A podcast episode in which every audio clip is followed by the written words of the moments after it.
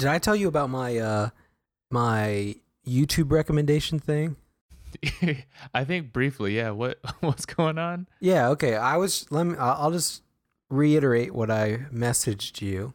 But I have a hard time, you know, I can believe like intellectually the whole thing about how people say their YouTube recommendations trend towards I don't know what you want to call it, like alt-right, right-wing radicalization, right? Yeah, there you go, that kind of content. I can believe that intellectually, but I cannot believe that from you know, experience, because I watch some kind of dumb stuff on YouTube, and I do have like all of the personalization stuff turned off, but I have noticed that I mean, I think there's still some personalization going on, because over time, all of my YouTube recommendations have trended towards snooker videos, snooker clips. The snooker being the sport, I guess. That's kind of... Is that just pool? Yeah, it's not pool. I actually have learned the rules, because I did find, you know, I watched some. You got snooker pilled, yeah. Dude. Yeah. I did watch some. It's not.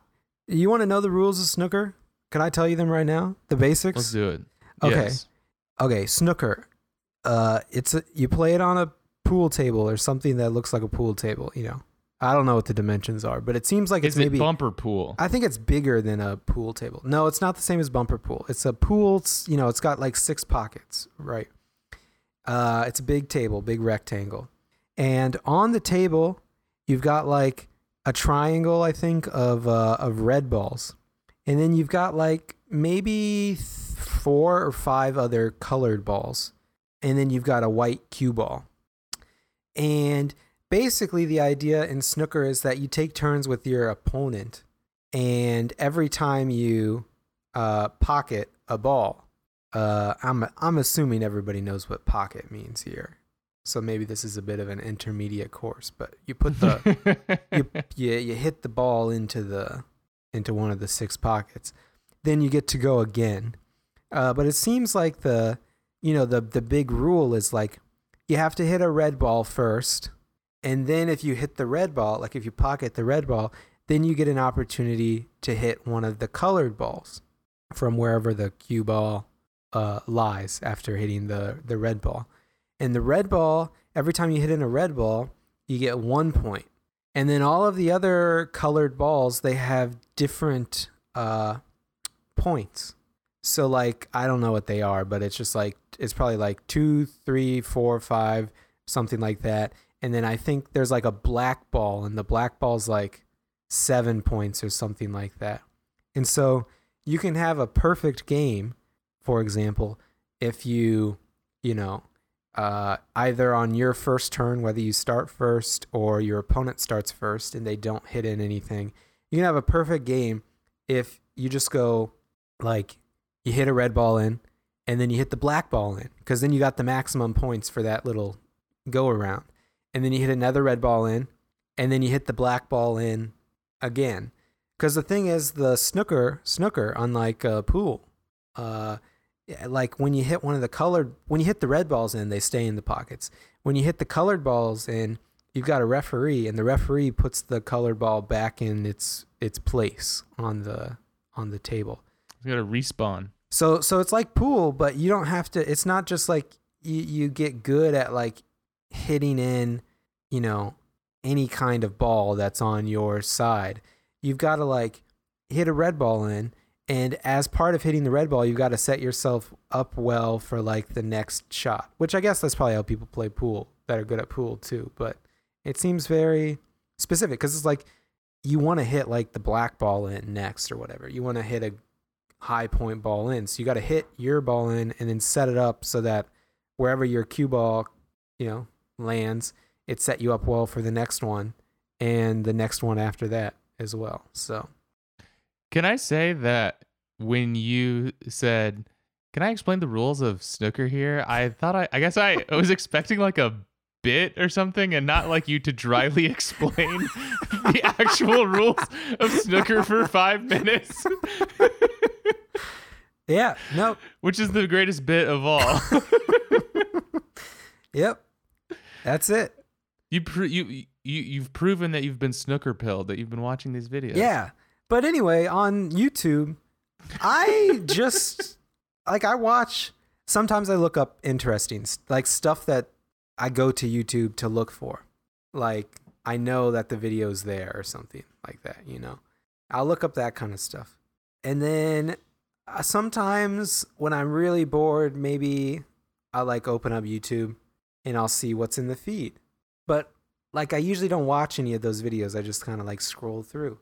But over time, no matter what I do in the YouTube app on my phone, which is the only place I watch where I watch YouTube, over time everything trends towards snooker. And like my whole feed is it's snooker videos now. You know, another snooker perfect game, snooker trick shots, all these snooker bad referees in snooker, people being mean to each other in snooker, all that kind of stuff. Yeah. Funniest snooker moments. Snooker fails. Snooker fail compilation. Yeah. Snooker fail compilations, best shots, everything. Nice. Yeah, that must have changed up the algorithm to find a safer. Yeah, everything goes to snooker. I actually do think that they did kind of recently change some of that stuff because there was enough of not crying. It would be fun if it just we just got to weight snooker a lot heavier.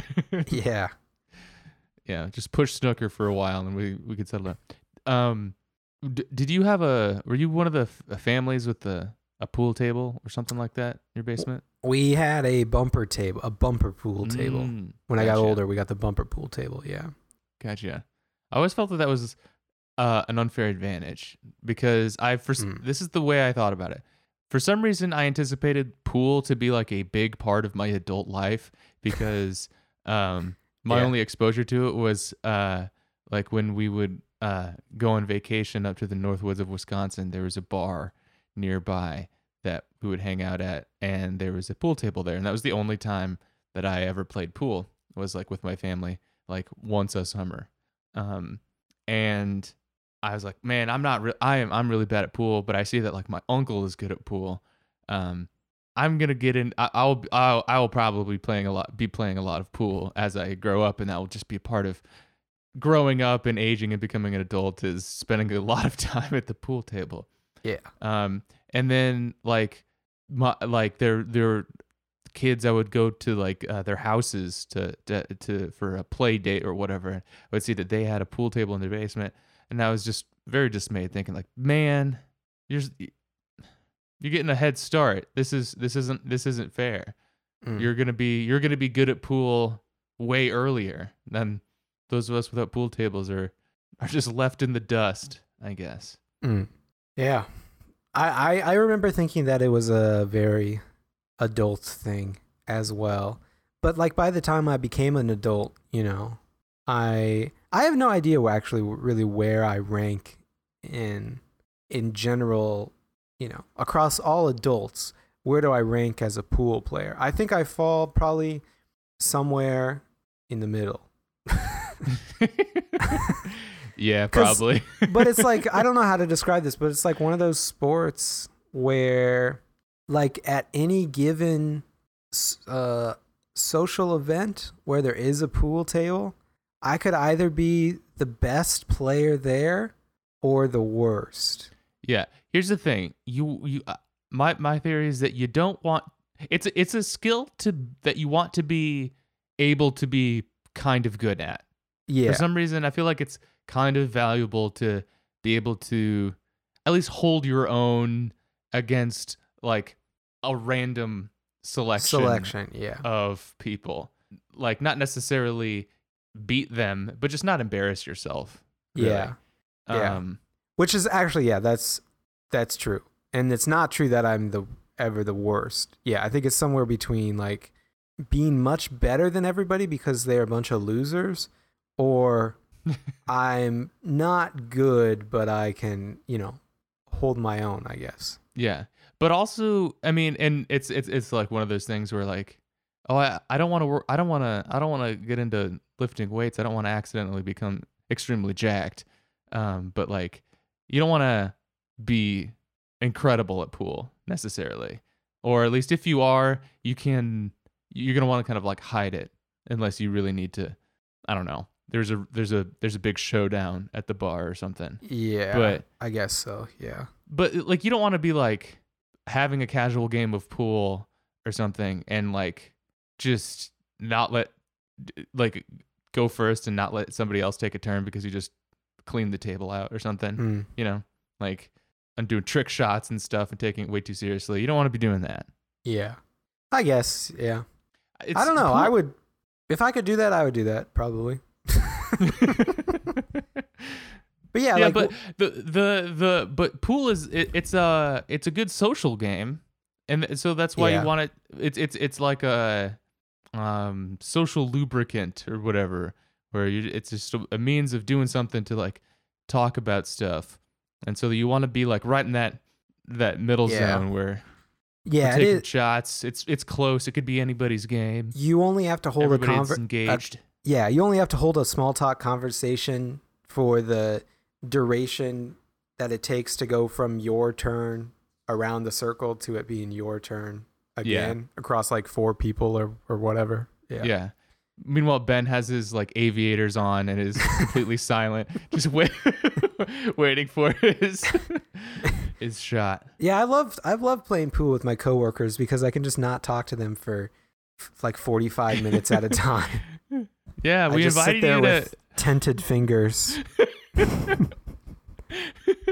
Yeah, we've invited you to hang out for the first time. We like get together after work and we go to the pool hall. Yeah, and you're plotting. Hey, get over here! It's your turn. Stop holding up the table. Yeah. We went to the pool bar in. Yep. Iowa City a number of times. Yep. That was kind of fun. That was fun, but that's like one of those places where I do start to feel a little bad. Like I think a work setting is good for me because I'm somewhere between the middle to the best, you know? Like not I'm never the best, but I'm somewhere on the upper half. Like if you got like four players, I'm probably going to be second best player most of the time, you know, because there's always going to be somebody who's like they've like never played pool before. There's always that person who's never played pool before, and then you got to like show them, and they're just whiffing at everything, and you're like, dang, glad that's not me. I'm very glad you're here because I'm glad that you can whiff 50 times, and then if I whiff, nobody will kind of really, really notice. Yeah.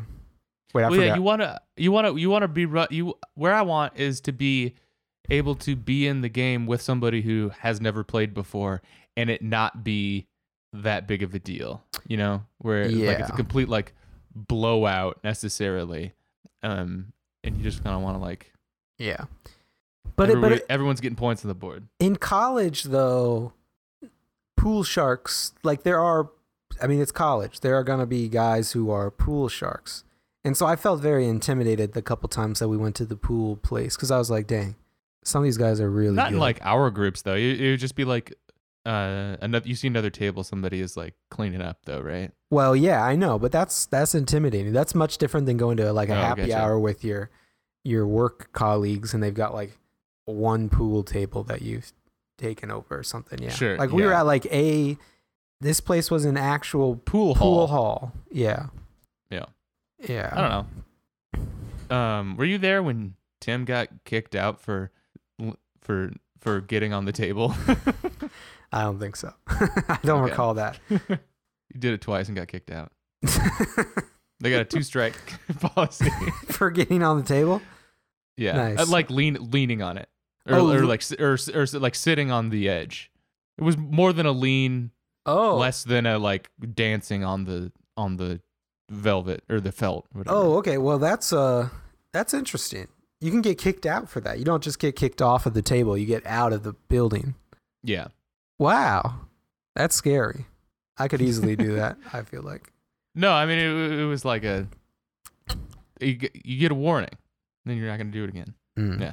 You know, another fun team. We should tour pool halls at some point. Yeah. You know, for a podcast, we should do a pool hall tour. That seems like our speed. The other one that I like, that this happened at one of the very last team happy hours that I had before the pandemic, was we went to a place, they had a pool table, so I did my little bit of pool during the happy hour. But they also had a ping pong table, and I went a little overboard because I realized for the first time with this team, like I'm way better than everyone on my team at ping pong. Really? And like that's a rare one for me. I feel like for me the odds usually shake out that I am, well, I guess it's pretty similar to pool, but with more people wanting to be involved usually with ping pong. I'm usually like the second best person, but the first best person is always like some, I don't know, some Andre Agassi level person. Maybe not Andre Agassi, but you're like, is that like a famous tennis ping pong person? No, tennis. Okay. Tennis dude. Like, I don't know. That would be incredible if you pulled out like a really famous ping pong player. A college. I'm trying to think. What is the comparison here? It'd be like somebody that's like a college. I played ping pong in college. Division I ping pong, you know. FBS ping pong. Like a tennis player. Like Mitch was very good at ping pong. Probably partly by virtue of being good at tennis. Like I could never I would have never been able to beat Mitch in ping pong. But I realized for the first time I was in a room where I could beat everyone in ping pong, and you took full advantage of it, and you're like, all right, everybody's yeah. I was $100. I mean, yeah, I was lining people up. I was like, you next, played a 21, skunk at 11. Oh, it's 11. Oh, okay. Get out of here. Next in line. Dude, I would much rather play pool than ping pong. I can't hold my own at all. And I don't think I've ever successfully won a point in ping pong in my life. Oh, yeah. Interesting. Very bad at it. Yeah. Ping pong's not as, it's definitely not as chill. I do recall. Yeah, exactly. I do recall the regret that time being like, I've been at a lot of like work, you know, happy hours over the years. I've kind of come to learn like the do's and don'ts, not really like necessarily social do's and don'ts, but just like things for yourself. Like, you know, do have a good time. Don't, you know, maybe always leave your limit. Keep your limit to like one drink less than whatever your limit should be, so that you're always like, I don't know, just little things like that. Another one, like, I don't know what to wear, what to do with your coat, that kind of stuff. You know, the one here that I betrayed was like, don't ever get yourself really worked up, or like, don't ever really invest yourself in the physical activity at one of these happy hours. You know, you do top shot like golf or whatever. Sopping wet. Yeah. I'm like realizing like, oh dang, I've been playing ping pong with like people for the last 45 minutes and I'm sweating through my shirt. Yeah. Barkeep, water. Yeah. Like, yeah. Telling people like, you know, they like with pool, it's nice because you can have your drink, you know, you put down your drink, you're like, oh, I guess it's my turn. Let me spend 5 seconds hitting the ball and then I can just chill out for another 5 minutes. Pool's way better. With ping pong though, yeah, you gotta put your drink down the whole time. And I was telling you know, people show up that I'm like, okay, you're next. You want to play me? What are you doing? Pointing at anyone who walks through the door. You're next. Yeah, you're up. You know, they show up. They're like, oh, okay, we're gonna have a good time here. Put their drink down in the corner of the table. It's like, dude, you got to put your drink somewhere else. I'm knock that off the table. I'm going to spike it right there. Yeah. Mm-hmm. This is not a casual game of ping pong you're about to embark on. Okay. This is the perfect segue because I went camping over the weekend and in the greater Milwaukee area, and there was like the characters that'll be at a campground or it's a good time. Slash a bad time, but which we'll all get to later. But one of our neighbors was a neighboring campsite, which I guess I I guess I kind of forgot is part of it that like you're not really camping out in nature. You're kind of camping in kind of like a big dorm for some reason. Like it's closer to it, yeah, like a dorm room, but like you get a clearing to yourself, but everyone shares the same like bathroom and showers and whatever, and like you can everybody kind of hears each other. But I don't know. There's a group playing beer pong, which that made me think of, and they were getting into it for a while, and then one of them shouted out like double or nothing, and which reminded me of my favorite double or nothing story, which is an old job. We used to, on breaks, play pig out at the basketball hoop behind the warehouse. And we went out there and whatever, we're just shooting hoops for a little bit. And then the boss comes out and he's like, all right, pass me the ball. Passing the ball. And he's like... he's in the 3-point range. He's not quite like 4-pointer range, but he's in like 3-point range, and he's like, all right, bet you all $20 to make this shot. No warm up, nothing. And it was clearly kind of, I don't know. It was some sort of like ill advised, like sort of like a intimidation type thing. It felt like he just kind of wanted to like, be like us to like gas him up or something. And so everyone's like, "Oh no, I think you're gonna make it, sir." Whatever. I was like, "Okay, come on. I know you're not gonna make this 3-pointer out of nowhere."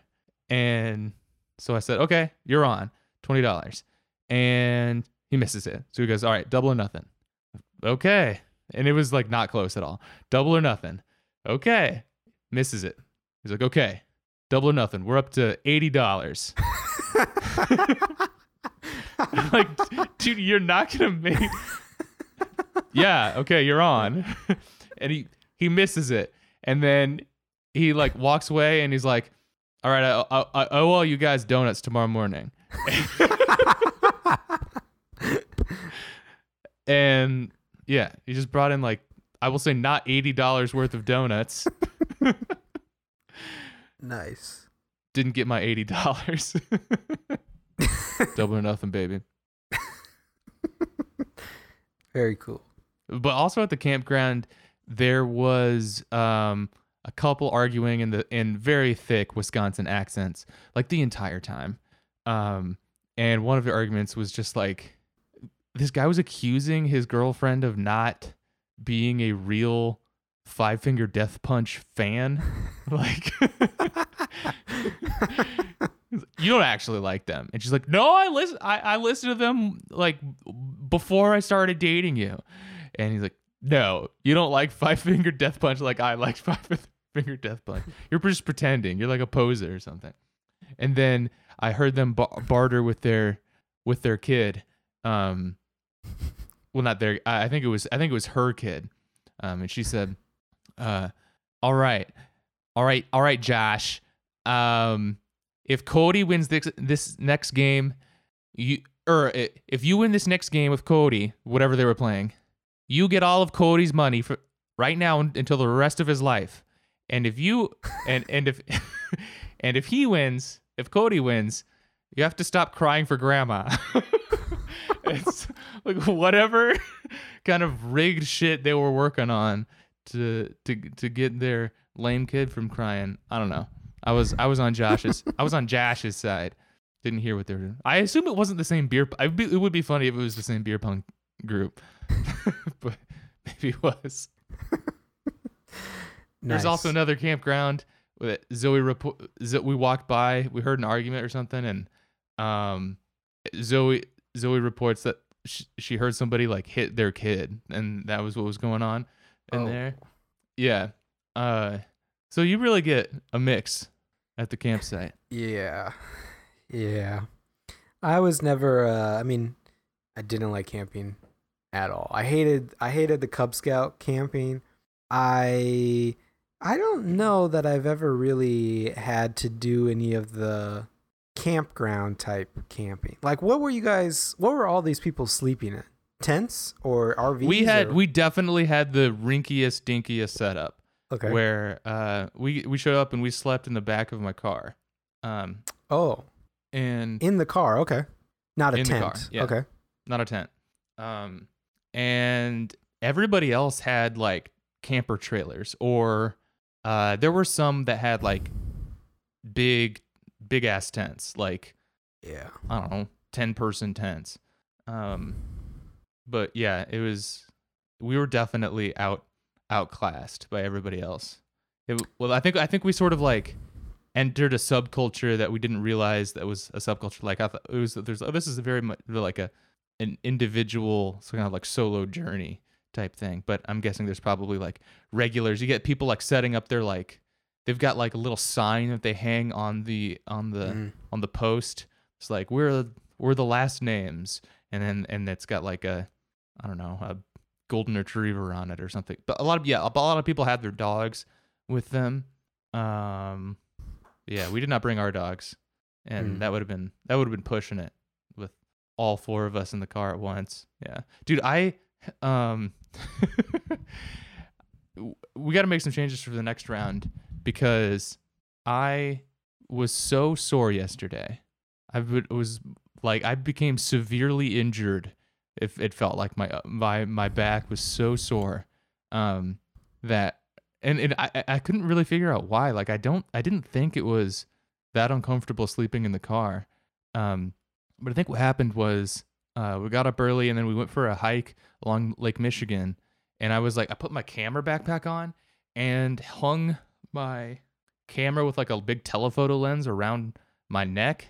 And I think the combination of like just like the pull on my neck and the push on my back, along with like, yeah, probably sleeping in not a very comfortable bed. And then also I tried not to drink very much water because I didn't want to get up and pee in the middle of the night. Just like all combined to like I couldn't drive afterwards. Zoe had to drive because I could not like raise my arms without just crying out in pain. It felt very stupid, a very stupid way to get hurt. It's like carry my camera. But, yeah, it was very, very hot, I'll say. Yeah. I built a lean-to with a tarp and some paracord. I was very proud of, because it was raining.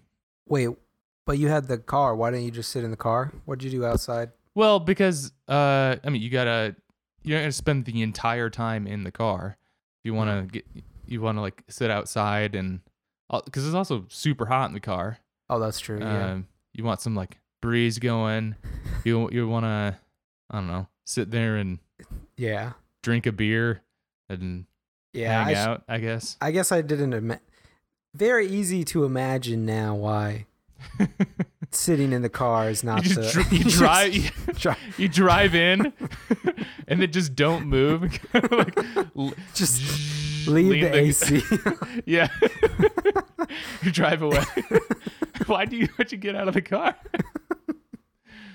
Yeah. Okay. Yeah, I guess that makes more sense. Wait, where did your dogs go then during that time? They were at boarding daycare. I see. And yeah, prayer is up for Nora. She seems to have hurt her paws at daycare somehow. Oh. Yeah, she's limping around right now, and it's a very sad sight. Yeah. That's too bad. Get well soon, Nora. Yeah, that was kind of a camping trip. That's kind of the. Oh, we passed through. Dude, it's very dark country to go through the way we did. If you want to get from Madison to north of Milwaukee, Wisconsin, without going on the interstate, which is what we wanted to do, just kind of like an easy drive. You'll be driving through Horicon, Wisconsin. I'm not sure how to say that, but this whole area feels like a very deeply evil place. I don't know. You kind of get a weird vibe going through it, and even though it's like very pretty countryside, I literally said to Zoe that this place feels like, I don't know, there's just like evil, this place seems evil. And then right as we say that, we pass this farm, and there's a big "Don't tread on me" flag up. Like, all right, I think I'm right. That we passed this. You could just get very strange vibes going through there. It felt like a Twilight Zone episode or something. But we drove past a huge pyramid, like a rundown pyramid in the middle of nowhere Wisconsin countryside, and there's this like kind of creepy sign that says it's the Nile Club, and what? Yeah, and we on the way back, and it's just right outside of Horicon, Wisconsin, which just sounds like a, Zoe said, sounds like a Mordor name. Yeah. And on the way back, I was like, okay, I got to get a picture of this place. And I haven't transferred it yet, but I can send it to you. But as I like got out to like take a photo of this, I had Zoe park on the side of the road because I couldn't drive, so she was driving. But I asked her to pull over so we could take a photo. And I get out, and they had this like, and there was like guard dogs on chains outside the big rundown pyramid. How big was this pyramid? Like, I guess, I don't know. I don't know how to relate it to the pyramids, but it's like a building. It's like how many stories would you say? Maybe 2.5, 3 stories. So it's like 20 to 30 feet tall? At least, yeah. Okay. Maybe 30 feet. 30 feet tall, wow. Interesting. I'm guessing it's like a strip club. I'm guessing that's what it is. Is it kind of flat? No, it has a big point. But I mean, right on this pyramid. But if if the base of it is quite large, it will make it what I would say a flatter pyramid, right?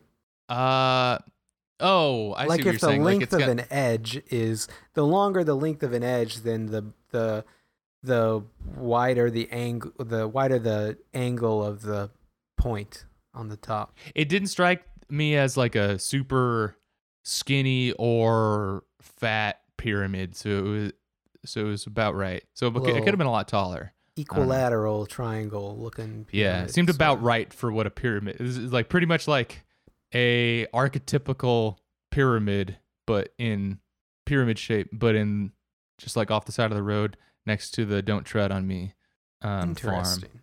Yeah. Interesting. And it's the Nile Club. Yeah, the Nile Club. Shout out to the Nile Club. And then there was another nearby bar that had like a very strange message on it that says "Don't stop two women." What? Let's say. Don't stop two women here tonight. Don't stop, period, two women here tonight? Don't stop, number two, women here tonight. Don't know. Any line breaks or no. Long run on? I think it was don't stop, dash, two women, one line. Okay, don't stop, on dash, number two, women. Here. Line break, tonight. So it's 3 lines, but they put here and tonight on the last 2 lines, yeah, and everything else on the first one. Yeah. Interesting. No idea what that means. Yeah, but it's ominous, especially considering the other stuff that's going on. I don't know, seeing like the "Don't Stop" is like a strange thing. And it's number 2 women, mm-hmm, not just 2, you know, 2 women. Like, do you think that's like a band? Like "Don't Stop" two women, or maybe it's "Don't Stop" as a band, and then the opener is number 2 women or something. Yeah, maybe. Don't stop, number 2 women. This is like, what is it, like a cone or whatever, like a koan? Or maybe one of them is a name. Maybe "Don't Stop" is a name, and number 2 women refers to like a ranking or something like that. Well, no, I'm saying it's the numeral 2. There's not like a hash or pound sign or anything, but there's the "Don't Stop" hyphen 2 women. The number 2, okay. Yeah. 2 women, don't stop. It could be another strip club, and it's saying like there are two women here tonight. Usually we only got the one, and there's two of them, and the first part is a band. Yeah, I'm not sure. Interesting. Yeah, and then also like it's the other establishments, and this sounds like it's all packed or whatever, but like of course it's like I don't know, miles and miles of empty country road, and then you just get like a pyramid and then a biker bar, another biker bar. And it's like tons of biker bars where it's just a lot of, I don't know. I found the signage kind of funny where it's like they got a printout to talk about the parking. But they've written down, God bless the USA, bike parking only. And it's one long run-on sentence on the same like lines and everything. But like for some reason, you gotta add in the God bless the USA when talking about like where you gotta be, where you're parking or something. It just seems like very like utilitarian signage proposition, but we're throwing a God bless the USA along with it. Yeah. Yeah. You would think it's a medium that doesn't. Isn't very forgiving to non-required stuff. Yeah, exactly. I do have an update from last week. I think I was maybe this was on the premium show. I'm not sure, but I debuted my conspiracy theory about how the weather is getting harder to predict on the apps and whatever, and. I took this, of course, as a sign of the end times. And my dad had an answer because apparently the weather apps or whatever, they use the data from flights to inform that, to report on the weather, I guess. Mm-hmm. And with fewer flights comes less data. And so you're going to have less accurate forecasts and weather conditions and stuff. And so I'm not crazy. It is a thing, apparently. It's a documented thing. Interesting. That gives me some good content for my future, New York Times opinion. Well, no, I was going to write a conservative opinion piece or something like that on why we need flights, why flights are very freeing and actually very important. And who cares about green? All the fuel stuff. Used. Yeah. We need it for weather data. Yeah. It was kind of, it was kind of interesting though, to just completely, I don't know. We were planning on going camp this weekend, no matter what, I guess. But when we saw the forecast said like rain, no, maybe no rain. It would do like change around and stuff. And of course, I've already mentioned that it was raining, but we approached it just sort of like complete, like pre-science, pre-almanac or anything, just like cavemen, basically. Just being like, no idea. This is how cavemen used to go camping. They don't know if it's going to rain this weekend. They'll just sleep in the back of the car no matter what. So it's kind of weird to just be sort of like untethered from any sort of sense of the future, like weather conditions, because even if the weather app is wrong, if you're looking at it, you still have like an idea of something, and you can either be like right or wrong about like what the weather tomorrow is going to be like. But I don't know. The mindset we had this weekend was just like blank slate, could be anything. This is neither a surprise nor not a surprise. This is just like the whims of God, just change what it's like today. Yeah. Nice. Kind of fun. I recommend it. Delete your weather app. They're trying to control you. Nice. I knew exactly what I was doing this weekend. I watched Layer Cake. Let's go. I followed up you from last weekend. I was like, I'll watch a movie. Shelly was gone on Friday night or something. She did something with her friends. So I was like, dog, we will be watching. That's Layer Cake time. We're going to watch a movie. And I want to know exactly what's going on, so I'm going to watch a movie that I've seen before. I want no questions. Yeah. I want to watch Layer Cake and see if I can, you know, because I'm well known on this show for, you know, I'm not the most perceptive movie watcher or movie goer. I tend to not know names. I tend to not follow the entire plot or much of the plot at all often. But I've seen Layer Cake many times, and I was like, okay, let me watch this one again. Let's see what new thing I can pick up this time. And I gotta say, felt good. I watched that whole thing, and I was like, dang, I understand every single aspect of this entire thing because I was anticipating it. I knew this is what was happening. I was anticipating it. They almost got me at the very end. I was like, ooh, I can't remember what's... And then I was like, oh, I got it. Understood. I got you. Completely understood what has just happened. You know, when they... They do the carjacking, you know, very brief. Yeah. Trevor and whoever they get the pills at the very end. From the factory, yeah. No. Yeah, they drive away from the factory, right? Yeah. And then, they intercept the next shipment, or something. Right? The Trev guy, the guy from the bald guy. Yeah. They kill those guys. Yeah, and they take the pills. Yep. Whatever. Yes. I might be explaining this poorly, but that's not part of what I feel good about. I feel good that I know what happened. That's what I'm feeling good about right now. Understood the whole thing. I was like, well done, self. You know what? I'm actually kind of surprised that, not because, I mean, I know, I think you probably must have watched this in like your language acquisition period but whatever version of that there is for movies, because I definitely have that as well, where like, for some reason, like I know Casino Royale inside and out. Oh yeah.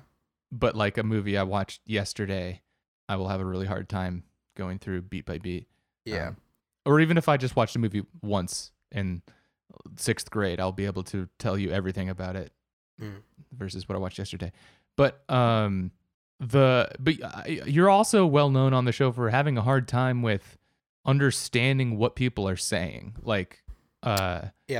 Just hearing what they're saying. And I had a really hard time with Layer Cake myself. Just like the accents are very thick across a lot of characters. But you were following, because I just kind of have to like go along for the ride. Where like I will be perceiving this on an emotional level. Yeah, I'm understanding that someone here is being betrayed. I'm not really sure who they're talking about, but I think I'm getting the gist based on blocking and hand gestures rather than perceiving the words they're articulating. Yeah. No, I got those. I don't know what it is. It depends for me, which, I mean, I think sometimes I have harder time with like some American accents, but like maybe it's just because I've seen so many of those British crime films, and I know, maybe it's just because I actually know and have seen so many of those actors in many different places that I just understand what the actors are saying. Yeah. Also, I think I watched it with the subtitles on, so that was probably it too. Sure. Yeah. I know I can follow. Nice. I don't always understand all the little things that they say, the little British colloquialisms, but I think I've got most of them now. But yeah, they say a bunch of weird stuff. It's been a long time. We did that British language test on this show a very long time ago. God, yeah, that was early days. Yeah. I know we did our extended Layer Cake recap last week. Yeah. But does it hold up, you think? Oh yeah, it's good. What'd you think? I was gonna watch it again the next day, which would be today. Or wait, no, that would be yesterday. Maybe I'll watch it again today, I don't know. But yeah, it was good. It was good. Yeah, it's a good time. I wanted to watch it again after I finished. The big thing though that made me laugh. The music is so good in that.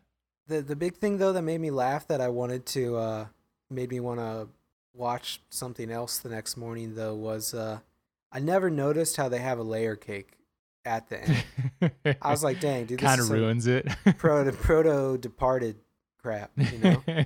So I watched The Departed the next day. Yeah. Nice. kind of the American Layer Cake. Kind of, yeah. It kind of is, yeah. I don't know what it is about this. Just British... based on vibes, it's just kind of the American. I guess you get the extent, you get the thick regional accents going on. Yeah, I mean you get one region pretty much. Yeah, it's kind of it. Yeah.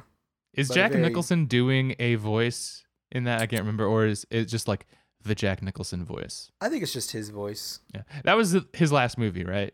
Was one of them. I mean, because he's like, I can't remember. I'm too old to remember lines anymore. It's I think he has like Alzheimer's or something now, right? Right. Yeah. Yeah. Maybe it was one of the last ones. I mean, he's very good in it. King, absolute king. Those British actors, gotta give it to them. Better than you'd think. I like all of those guys. I mean, I've talked about them before, and I've mentioned before too. You know.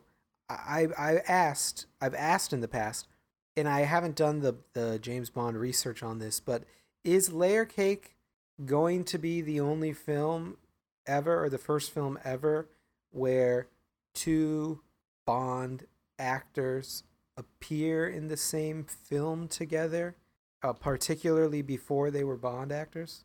I think that can't really be the case. I think there has to be something where like Christopher Lee and Christopher Walken were in the same movie or something. No. But Bond, like we're Bond in themselves. We're two Bonds. Bonds, yeah. Which two Bonds were in Layer Cake? Daniel Craig, Tom Hardy. Tom Hardy's not Bond, but he's going to be. Is that confirmed? I completely forgot. Oh, I thought it was. I don't know. I haven't been paying much attention. I thought it was going to be him. Maybe not. I've lost it. Yeah. Yeah, well then, in that case, probably. Well, I don't know. I feel like we answered that. We did not retain the info, but I feel like we at least we thought about it. We probably had this exact same sort of. I think we had the same conversation. Yeah. Yeah. I don't think we figured it out. But huge surprise. That's a good movie. I wish there were more movies like that. That's what I'm saying. That we're rewatching early 2000s crime films. And I have to say, I agree more than ever with exactly everything that I said last week about Britain. About part of it is that it's an island. Okay, for the sake of we can't have the same conversation 2 weeks in a row. Okay. We can have the same conversation years apart, which is what we do every time we get in the mood to rewatch Layer Cake. Yeah, we can't do it week after week. Okay, I'm just saying that I agree with it. Part of it is that they're on an island. Okay. So I have something. Maybe we can end the show on this, but I have a follow up for you based on what I watched last night. Okay. So Zoe and I watched Nomadland last night, and I mean I'm watching this movie and I'm thinking, man, I really have to see The Rider, because if this is the sort of like slick, corporate, unfeeling version of what The Rider is, I got to see that. That really, I mean, I thought, I don't know, I was on the verge of tears like the entire time watching Nomadland, and this is like a, I don't know, lame, basic take about the movie that just won Best Picture, I guess.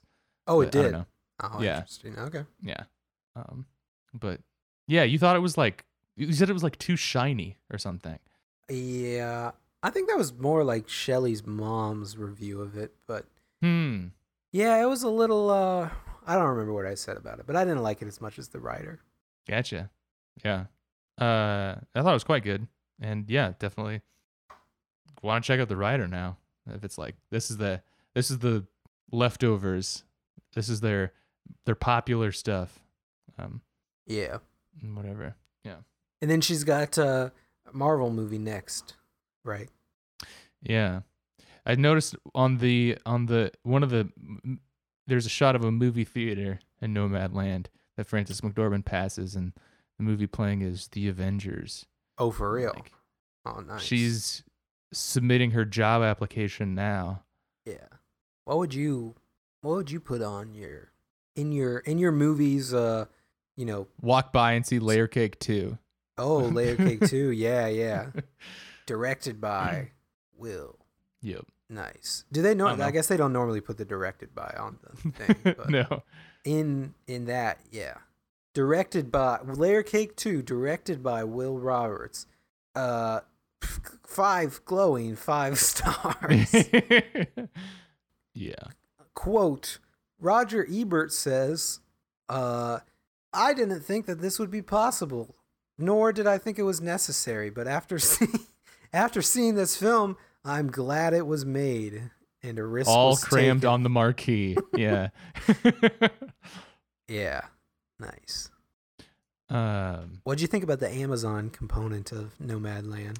I thought it was gonna. I thought there was gonna be more of it. I mean, I remember reading the article that this, I don't know if this was based on, or like inspired by or something, like back when it came out, about like the, you know, older people who just live in their vans and stuff and travel from fulfillment center to fulfillment center or whatever, doing seasonal Amazon work.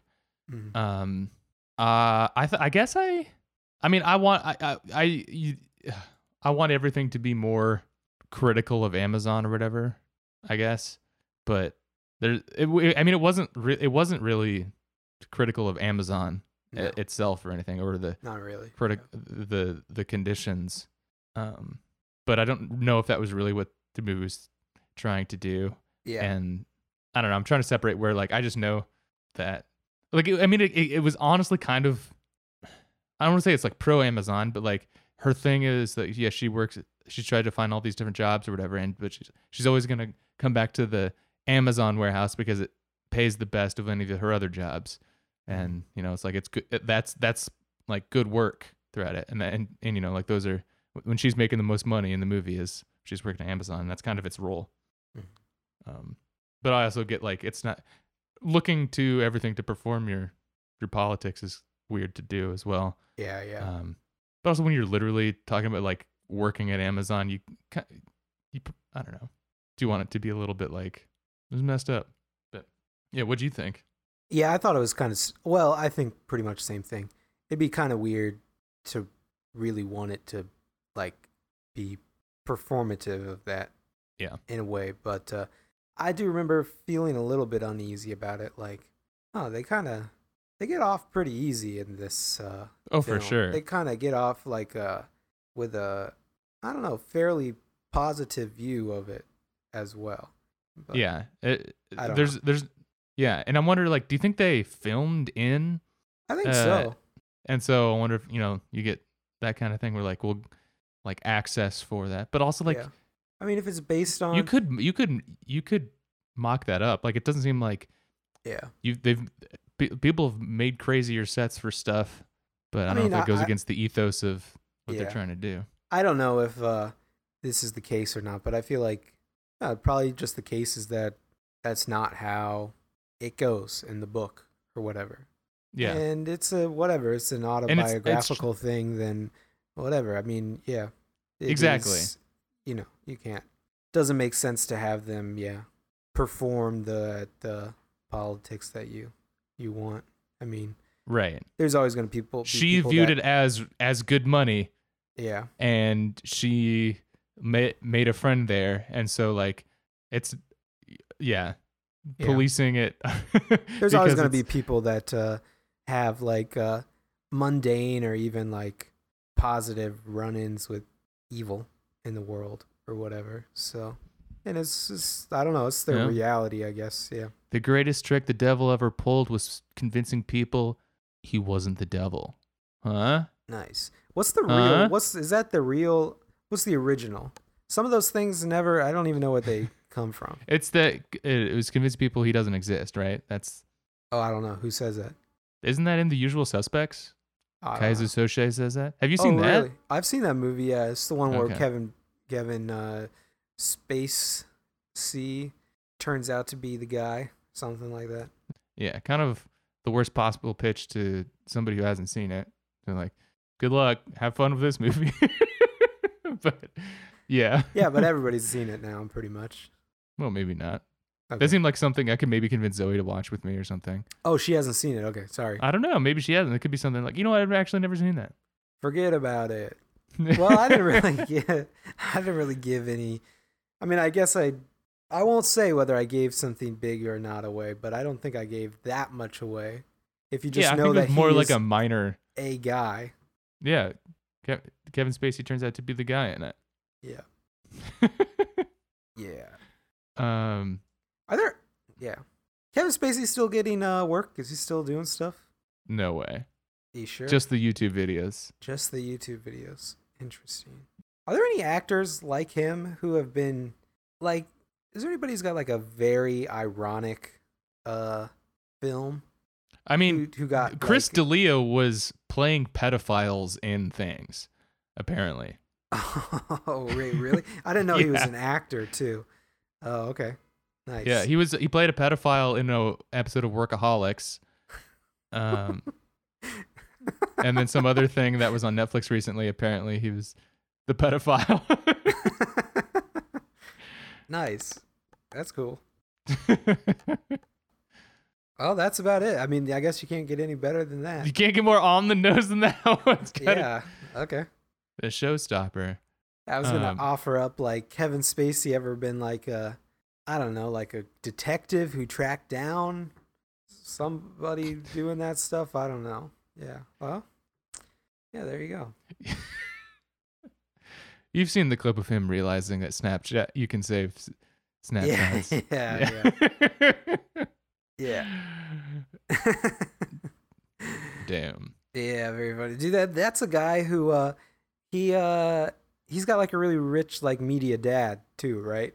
Yeah, he had industry plant all over him. I don't know if that's true or not, but he just gives off that vibe. Yeah. Right. That's right. And right before he went down, he was tweeting about like how like there aren't a bunch of pedophile parties. He would know because of all of his like his dad's connections and stuff. Nice. Yeah, his father is a screenwriter, producer, director, and actor, Bill D'Elia. Bill D'Elia. I don't know him, but take your word for it. That's weird. Is the Weinstein Company, is that still a thing? I wonder. I remember when the Weinstein... Like, I know Miramax is probably still around, right? Mm. I remember when I first started hearing about Harvey Weinstein, I was like, I have no idea who that is.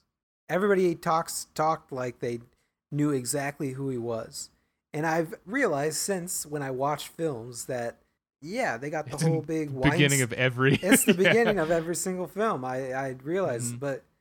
Who pays attention to that? I mean, because it's stuff like written for and about like media types, media, right? People, whatever, like, yeah, like we just like movies and we're watching the movies versus like the weird social stuff of, you know, like the promoting, because we're outside of even like the like promotional circuit or like what do you call it? Like Oscars campaigns and stuff, and we're not like, we probably don't even see any of the sort of like all the press and stuff that that whole machine generates. Yeah, I mean, but there's got to be those people. It's something. Yeah, I mean, there's got to be so many other like companies like that are just waiting to get Weinstein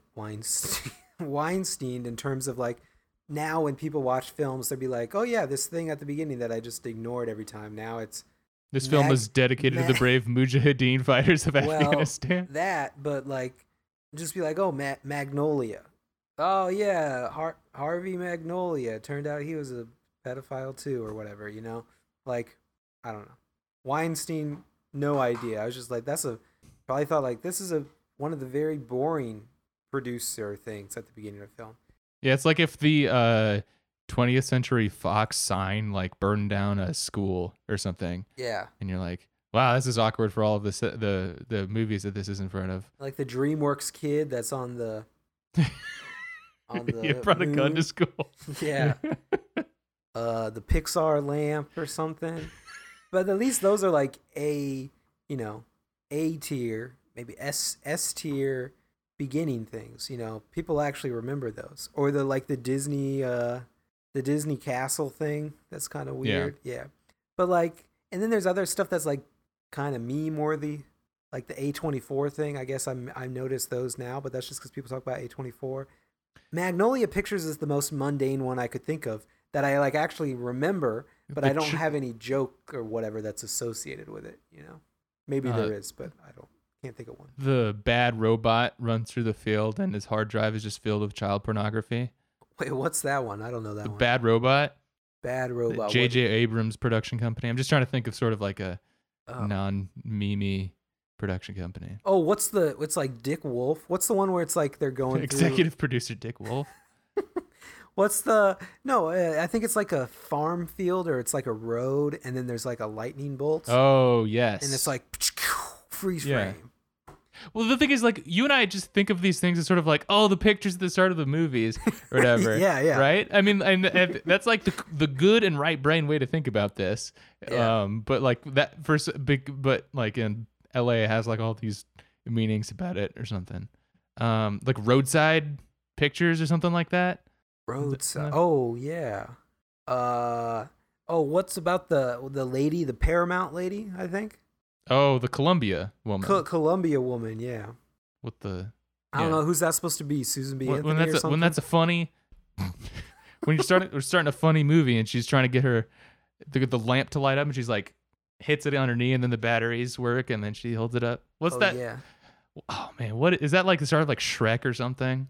Probably, yeah. I like a good gimmick with the opening credit type stuff. 20th Century Fox. There, we forgot about that one. You know. No, we said that. Did we? The lights. The lights? Yeah. Oh, I thought you were talking about the lion. What's that one? MGM Entertainment. Is there another MGM? Cedar Rapids. That lion is a Cedar Rapids native. Bring that up all the time. Wait, what is? The lion that roars. Oh, it's a Cedar Rapids native lion? Yeah, lived in a house near where my parents live. Oh, nice. Cool. Yeah. Most famous person? Is that... Definitely more famous. Probably the most famous person from our hometown is the MGM lion. Much more famous than pretty Zach much Johnson. Anyone else. Well, no, what's the Elijah Wood guy, right? He's from Cedar Rapids? Yep. Way more famous than him, easily. Mm-hmm. It's probably more famous. That lion's probably more famous than every actor of all time, I gotta say. Probably. Cedar Rapids is the new Hollywood. People going up to lions and be like, you look just like... Oh my God. Nice. You would not believe who I thought you were. What's the one that they play at the beginning of the James Bond movies where it's like, I think it's like a movie set, like over the movie set, and it's like gold, and it's like wavy gold. Oh, and it turns out it's the WB logo.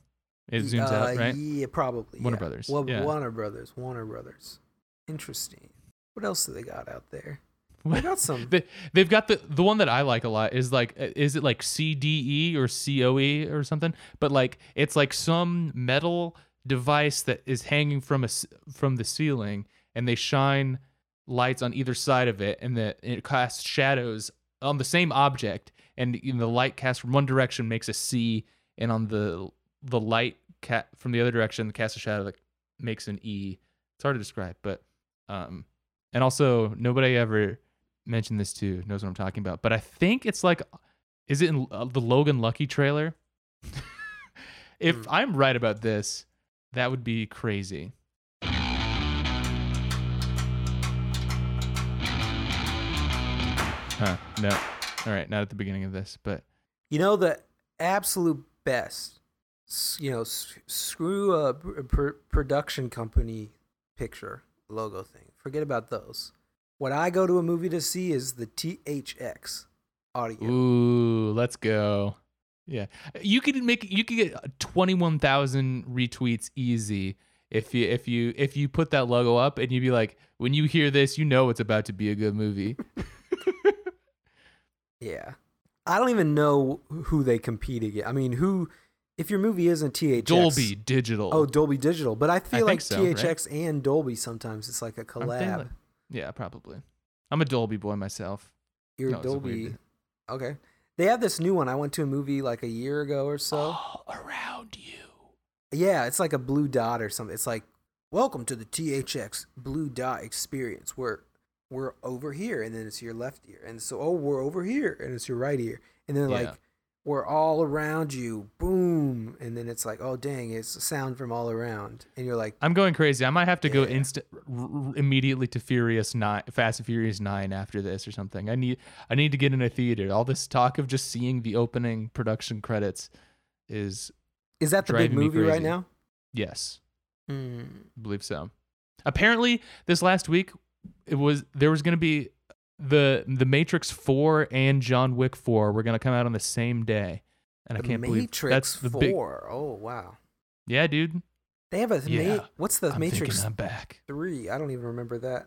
I'm not sure. There's... I guess I do need to watch both of I've only seen the Matrix 1. I need to see Matrix 2 and 3. It's giving me time. I've never seen John Wick either. I just know people talk about whatever his name is. You got to get on John Wick. You gotta watch them. Yeah. Oh, the what's the one with the horse? Oh, the Pegasus. Pegasus. What's that? Paramount. Now I want to say Columbia, but that's the woman with the. Maybe they have alts. Maybe they do. This is a horse film versus this is a human film. This is a little signal. I remember when Paramount changed their shit up and had the stars come in and like scrape the water. Remember that? And then the stars circled them out. Yeah, and it used to be much simpler. I remember when Universal changed up their shit. Universal's got the world. They got the globe and the metal letters. Yeah, nice. Lionsgate opening up the gates to see the cloud through the clouds. What's that? I don't remember that one. We got Syncope. We got like a sort of maze going on. It's just all off the dome. There's that Valve one. Is that a video game thing though? The guy with the valve on his head? Yeah, that's that video. That's Steam, I think. Steam. Right. Or no, yeah, that's Valve. Yeah. Valve. Yeah. We got EA Games. It's in the game. That's a movie thing, right? That's a good one. Nice. That is a good one. Actually, gotta say that'd be an S tier if they ever made a movie. Yeah. A stinger like that? It's something we got to do. It. We got what's the Dr. Skeleton brand ident? My favorite ident package, by the way. Wait, what's for? Oh, identify. Is that what it means? Yeah, like identification bumper type thing. Yeah, okay. It's like a Ours would be like It'd be like the bone sounds. Well, yeah, that of course. That of course. I feel like it'd be like a little like somebody dumps a bag of bones, and then it spells out something. Would it be our name? Probably. Yeah.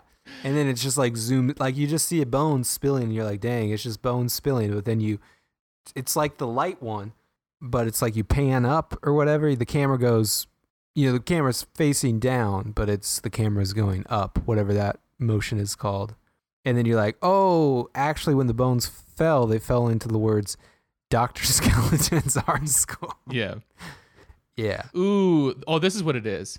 It's a little concept of it's like a reverse time thing where like all the bones are in Dr. Skeleton's art school, laid on the ground, and then it starts to like slowly they start to like sort of vibrate, and then it sort of move a little bit faster, and then they kind of like all kind of jumble together and then like raise up off the floor. And then it forms like a skeleton, like running backwards, and then it freezes. And it's like, and then I guess you just have to read the end. Nice. Of it, the beginning of it again. Wait, what? What's the? Well, just because spells. You probably want to end it with the name. Yeah.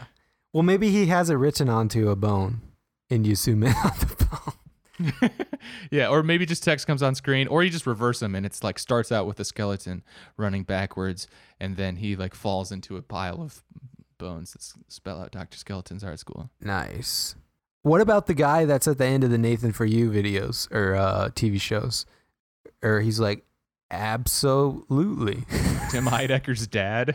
Is that what that is? I think so. Oh, cool. Yeah, that was a good one. Yeah. That's a good one. Put that in a movie. I'm going to do this one. Fremulon. What's that? It's one of those production companies that does... Fremulon? Yeah. And what's the guy's name? Nick Offerman says it. And I used to be able to, at least I think that, it just sounds like him. And I used to be able to pitch perfect repeat it. Why do I? I'm worried that this I'm accidentally absorbing all of these brands and have like, yeah. What's the other one? There's like I think there's another TV show one, and it makes this weird sound, and they make a weird it's like a honk sound. It's like goes like honk honk, and then there's somebody that goes like har har. Oh. You say Nardwar? I said har har. I don't know what they say, but it's like a weird. Sounds familiar. Then there's like splat. I feel like there's some splat ones. There's probably like Nickelodeon Pictures. Nickelodeon Pictures. Yeah. Yeah. I mean, this is. Like I said, like you, I feel like I've seen tweets that are like literally like, if you see one of these four logos at the beginning of the movie, you know it's going to be good. And it's like Warner Brothers, Paramount Pictures, and it's just like four the four biggest studios. Yeah. I will say something cool about the Harry Potter franchise was that they did a good logo gimmick at the beginning of each one. What'd they do? They did like a fly through of the Warner Brothers logo. And they made all 3D and like rotting metal by the end of the movies or something. Yeah. Interesting. That's pretty cool. Which we did in our recreation of the Harry Potter thing in college, which I'm not sure if now I'm thinking about it, like I think I have like a I've uncovered a pretty dominant fixation on this sort of thing that other people might not share. It's like the beginning of all the movies where you have all of these different studio things. Yeah, nobody ever cares about that. So why are you spending so much time 3D tracking this shot of the old Capitol? Oh, here's one. The beginning of Napoleon Dynamite, where they do them all on food. Do you remember this? No, I don't. Have you ever seen Napoleon Dynamite? I think I must have. Yeah. But I don't think I absorbed any of it. Okay. I thought people were wearing the Vote for Pedro shirts. Like, I thought there was somebody running for president named Pedro. Nice. That's George Bush years, I believe. Definitely. It definitely was. Yeah. That sounds right. Interesting. Okay. All right. We'll be talking to special guest George W. Bush over on patreon.com/Dr. Skeleton. Wouldn't it be crazy if somebody was the president who turned out to be a big old pedophile? Oh, I thought you were gonna say a movie producer. Oh, maybe one of the same, right, folks? But we're over on patreon.com/Dr. Skeleton, where we do a whole another podcast. You can listen to every single week. Talk to you later. Bye.